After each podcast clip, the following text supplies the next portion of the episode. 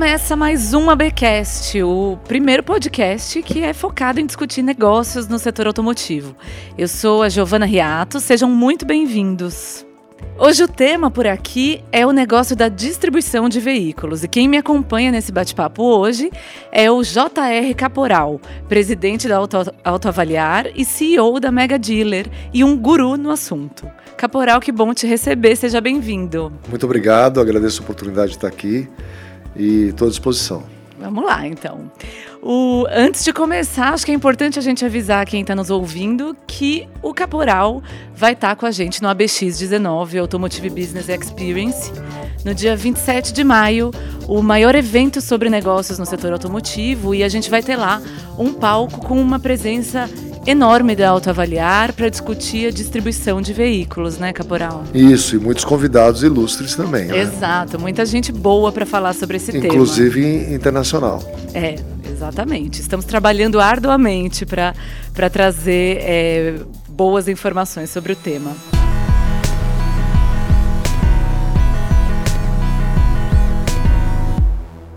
Então, começando, Caporal, Conta um pouco, não sei se todo mundo conhece, conta um pouco do negócio da Autoavaliar hoje e como ele vem se desenvolvendo, porque há um crescimento enorme nos últimos anos, né? É, é mesmo. A Autoavaliar nasceu como um produto da Mega Dealer em 2013 e a gente fez o spin-off em 2015. É, a filha ficou maior que a mãe, muito rapidamente. E aí a gente foi crescendo ao longo do tempo. É, e hoje a gente transaciona mais de 15 mil veículos todos os meses e faz mais quase 150 mil avaliações por mês. Nossa. Né? Com 75% mais ou menos do mercado da distribuição brasileira na parte de concessionárias, locadoras, etc. E mais cadastrados 30 mil compradores, mas ativos em torno de 12, 15 mil compradores também. Nossa, é muita coisa. É. Isso, então, 75% desses negó dos negócios no Brasil. De veículos usados. De usados. No, na, em B2B. Né? Que é da concessionária para lojas independentes. E locadoras também para lojas independentes Sim. e concessionárias. Né? Então, é, é, um mercado de troca, vamos dizer assim, né? compra e venda de veículos entre negociantes de veículos. Nossa. Mas eu estou impressionada, não tinha esse número, né? A gente fala muito, a gente tem eh, somos muito próximos da autoavaliar, a gente costuma fazer matérias a respeito e tudo mais, mas 75% desses negócios serem feitos na plataforma de vocês é bem impressionante. Em tão pouco tempo, né? É, exatamente, porque a gente partiu do zero, né? Então, é. e foi uma mudança de cultura muito grande, né? Porque tradicionalmente este mercado era muito subjetivo, artesanal, ficava na mão de um avaliador, um gerente de uma concessionária, um gerente de uma, uma locadora de seminovos, né, que repassava a frota, ou da loja de seminovos da locadora também, e, e alguns lojistas que frequentavam esses ambientes e compravam dessas pessoas. Na hora que a gente passou para a internet, o negócio abriu possibilidades para todos. Né? Você imagina, vamos supor, que uma cidade de um milhão de habitantes tem 500 lojas multimarcas e umas 30, 40 concessionárias. Né? E cada concessionária vendia para um grupo de quatro ou cinco, meia dúzia de lojas. E as outras 495 lojas que Nossa. tem na cidade não podiam comprar daquela concessionária. Uhum. E nem de outras do Brasil a gente abriu essa possibilidade para todos comercializarem entre si. Levaram eficiência para esse mercado, de Transparência e rentabilidade para todos os players. Que legal. Que e com muita segurança, que é muito importante.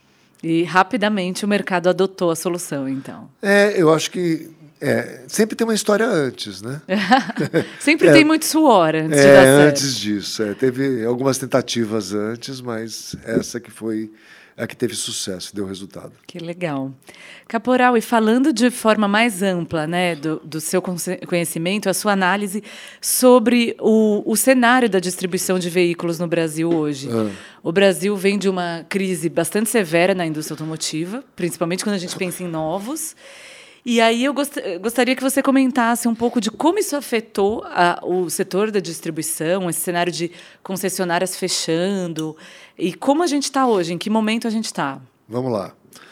A capacidade de produção do Brasil, capacidade instalada, é em torno de 5 milhões de veículos, né? A gente Sim. chegou a vender quase 3,5, estou arredondando os números, né? 3,5 e a gente caiu para menos de 2. Essa é a realidade. Aterrorizante. Aterrorizante, né? E aí diminuiu, obviamente, a distribuição. É, teve uma migração da venda de veículos novos aí para vendas diretas muito forte nesse período, porque as fábricas também precisavam escoar a sua produção de alguma forma. E a gente retomou esse. parou de cair e começou a retomar o, o crescimento no ano passado, que é muito bom. Sim.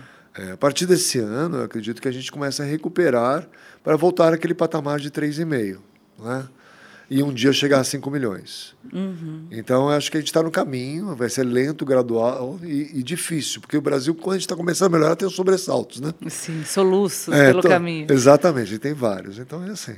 E quando a gente fala desse mercado dos lojistas independentes, né, dessa segunda mão do carro, como ele está hoje? Olha, tem mais ou menos 40 mil lojistas no Brasil hoje. Né?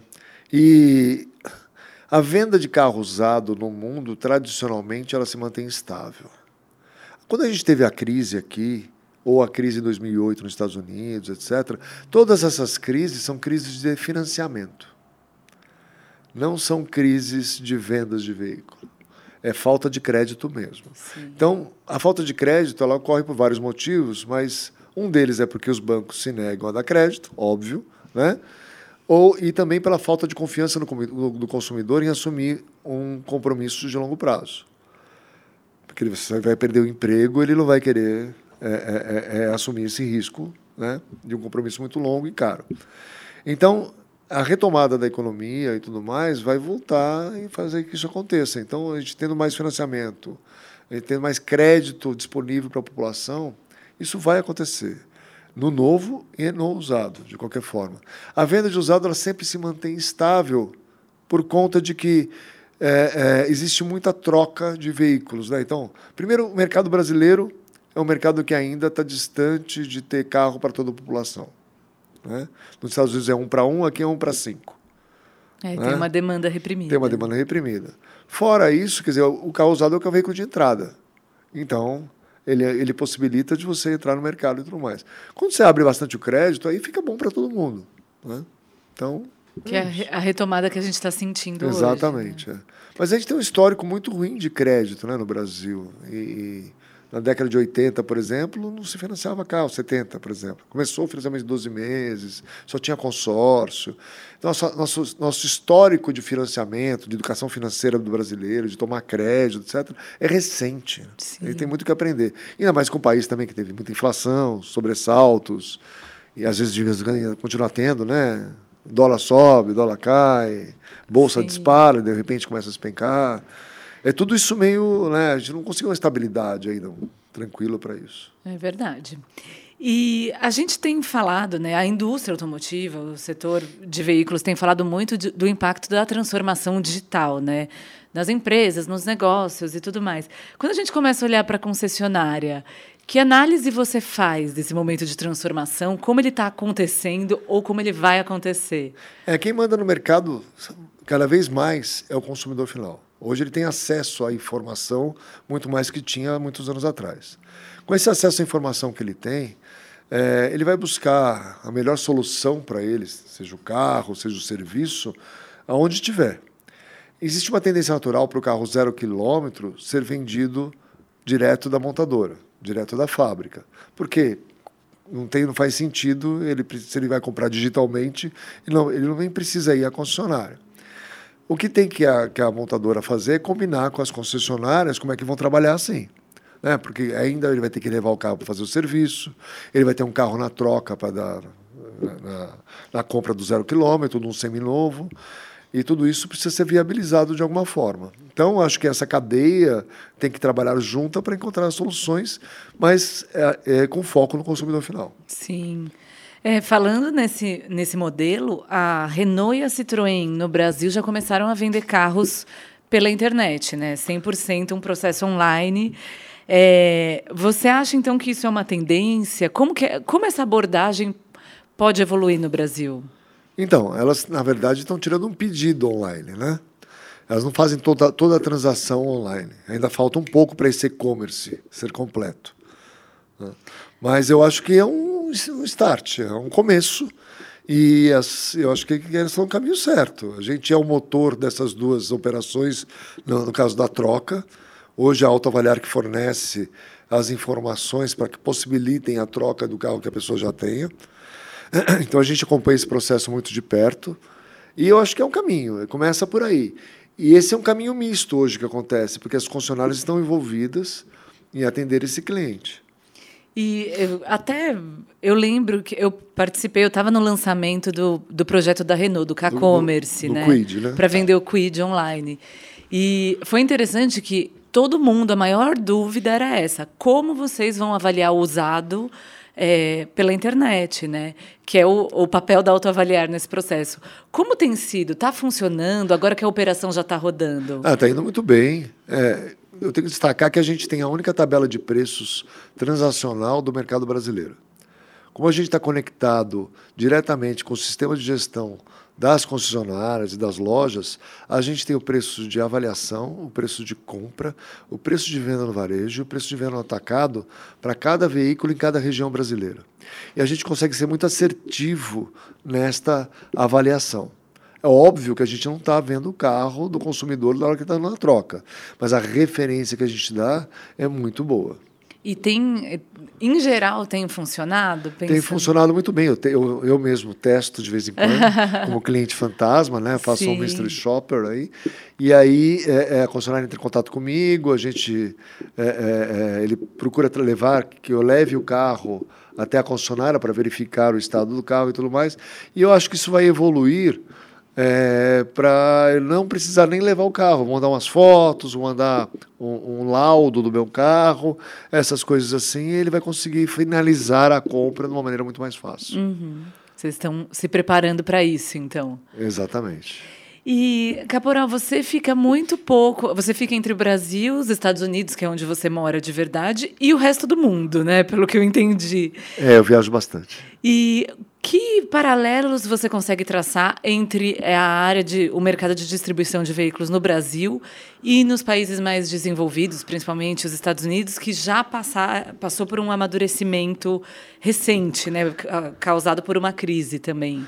É, só que os dois mercados principais, vamos supor, é, vou excluir um pouco a Ásia, a China, que é um outro é uma outra é, realidade.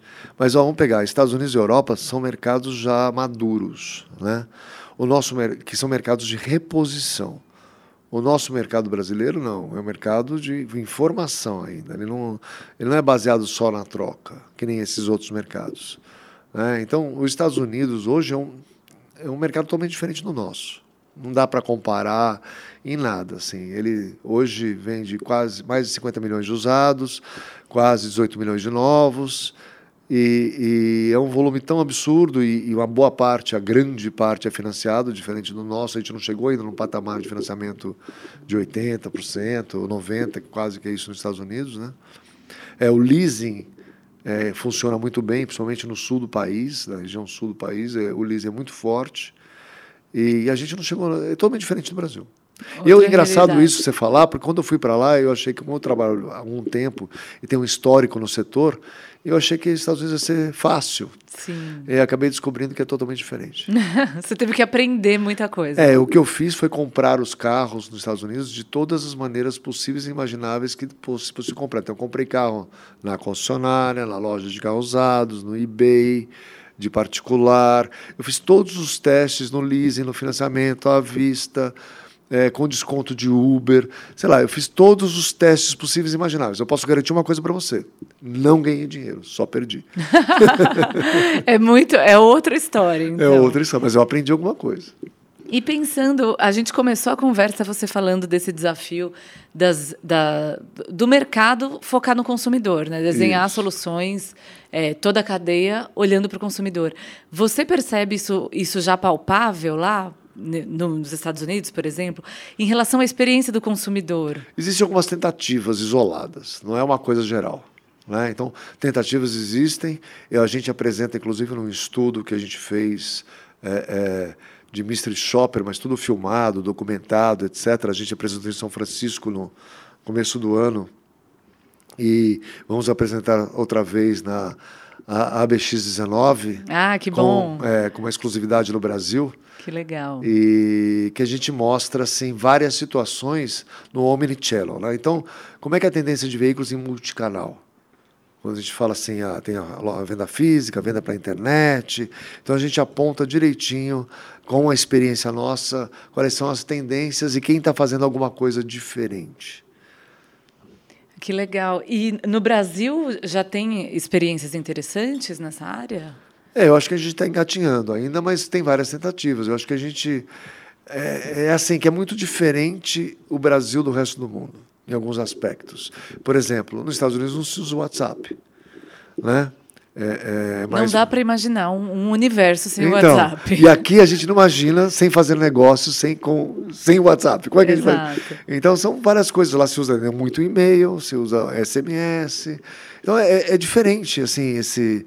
O que eu, eu digo sempre assim: o consumidor do seu país ou da sua região vai determinar como é que você vai trabalhar. Sim. Né? Com certeza. Tem muito espaço para inovar nessa área localmente. Exatamente. E pensando, as concessionárias também, com a crise no setor, passaram por uma. tinham um modelo de negócio muito apoiado na venda de novos e elas sofreram muito. A saúde financeira ficou prejudicada.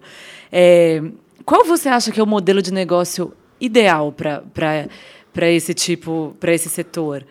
Onde que as empresas devem se apoiar e, e para ter um negócio que seja perene para o futuro? Olha, é muito difícil falar isso no momento de transição. Né?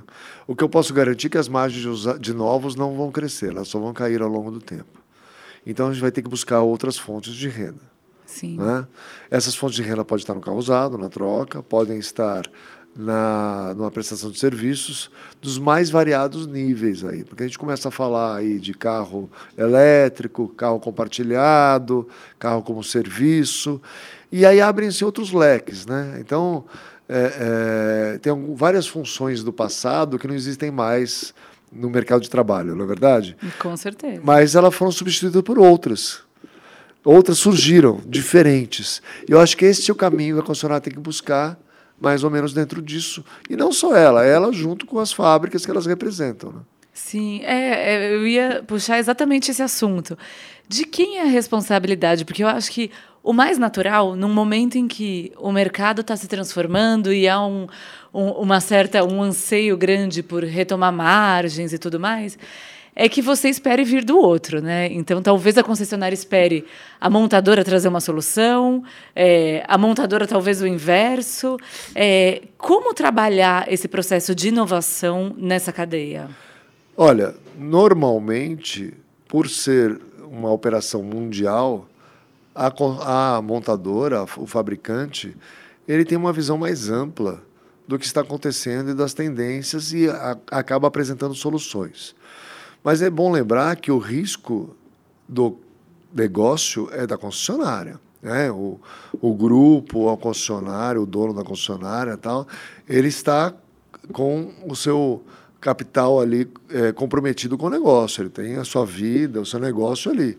Então acho que cabe os dois fazerem isso, né? Porque um pode muito bem já, vamos supor que está instalado lá há 20 anos no mesmo local, conhece sua base de clientes, etc., conhece sua região muito bem e sabe o que deve oferecer naquele momento que está vivendo, para aquele público-alvo e tudo mais.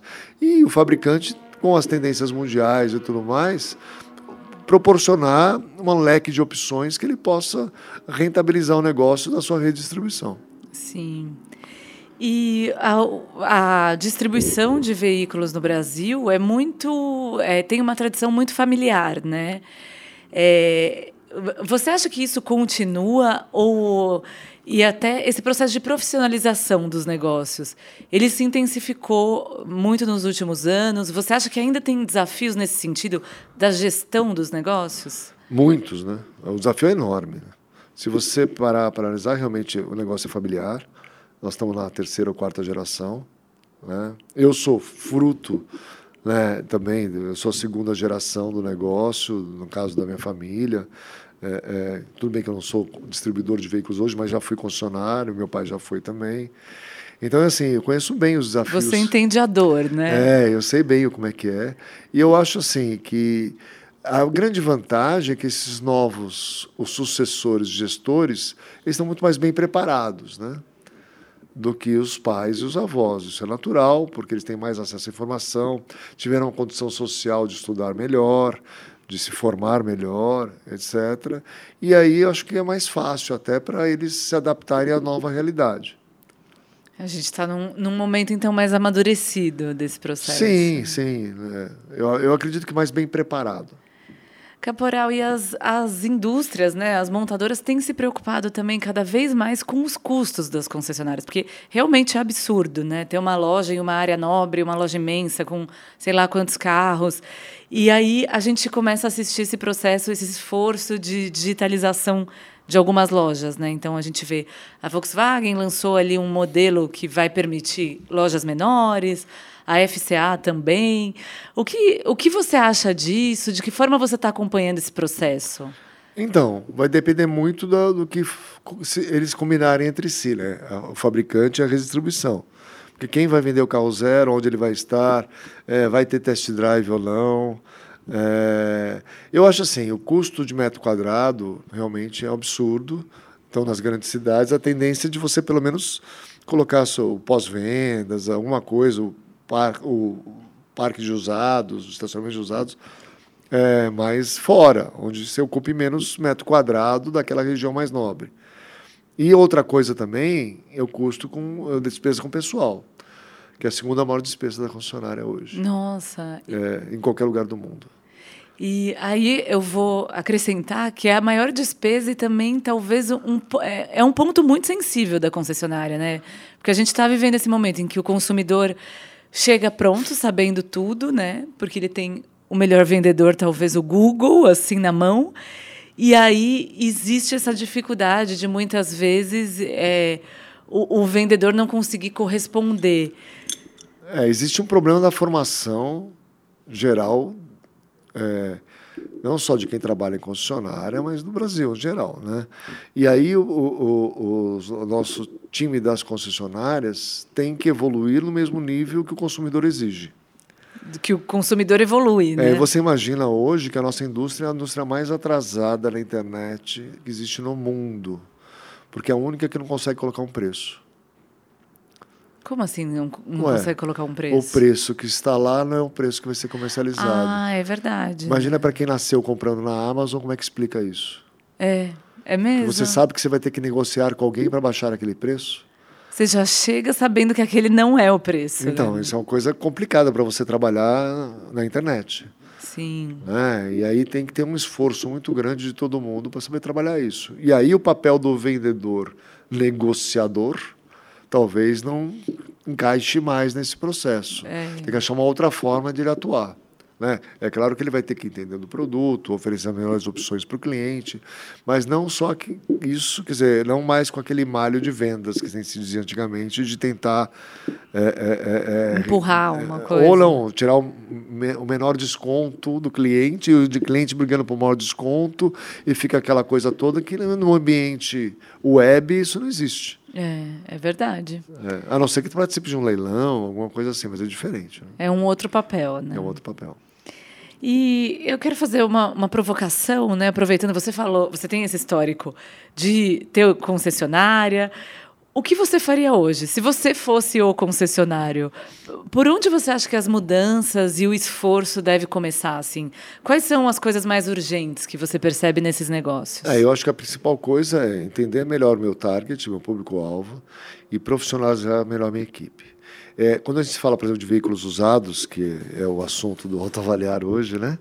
É, a gente é, nota uma falta de conhecimento muito grande de KPIs, de indicadores, de como fazer gestão de estoque, é, é, desses profissionais que atuam nessa área.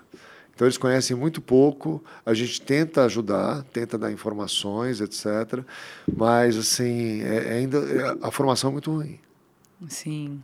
É, e como você comentou, né, o negócio vai mudar muito. Então, é, esse apoio, né, esse olhar só para vender o veículo não é o veículo novo, no caso, não é uma coisa que vai funcionar por muito mais tempo. Né? É, e você imagina no usado que ele tem que entender de fotografia, tem que entender de formação de preço, tem que entender de descritivo, além de saber, como ele já sabia, vender o carro, formar a equipe dele, é, entender de mecânica, entender de, de marketing digital. É, é tanta coisa que ou ele se esforça muito para acompanhar ou fica difícil. Sim, com certeza. Muito bem. Fica esse desafio enorme aí para o mercado. É, Caporal, a gente está chegando ao fim da nossa conversa.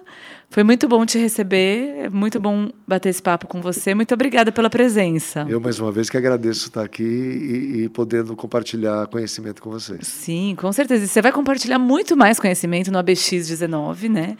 No dia 27 de maio, a gente te espera, estamos ansiosos para uh, o evento. E para quem nos ouve, por favor, é, vamos lá com a gente. A gente quer ver todo mundo lá para discutir o setor. A expectativa é que a gente tenha um público de mais de duas mil lideranças do setor. Então, para é, conferir a programação do evento, ver mais informações, o site é abx19.com.br. E, como sempre, para quem tiver críticas, ideias para compartilhar com a gente, é só me adicionar no LinkedIn, me escreve por lá, estou sempre de olho, ou pode me escrever por e-mail, giovana, com dois N's, arroba portalab.com.br. Muito obrigada. Eu que agradeço. Um abraço a todos. Espero todos lá no evento do dia 27. Isso aí. Eu sou a Giovana Riato. Quem produz e edita o Abcast é o Marcos Ambroselli e a nossa trilha sonora foi feita pelo Guilherme Schildberg. Até a semana que vem.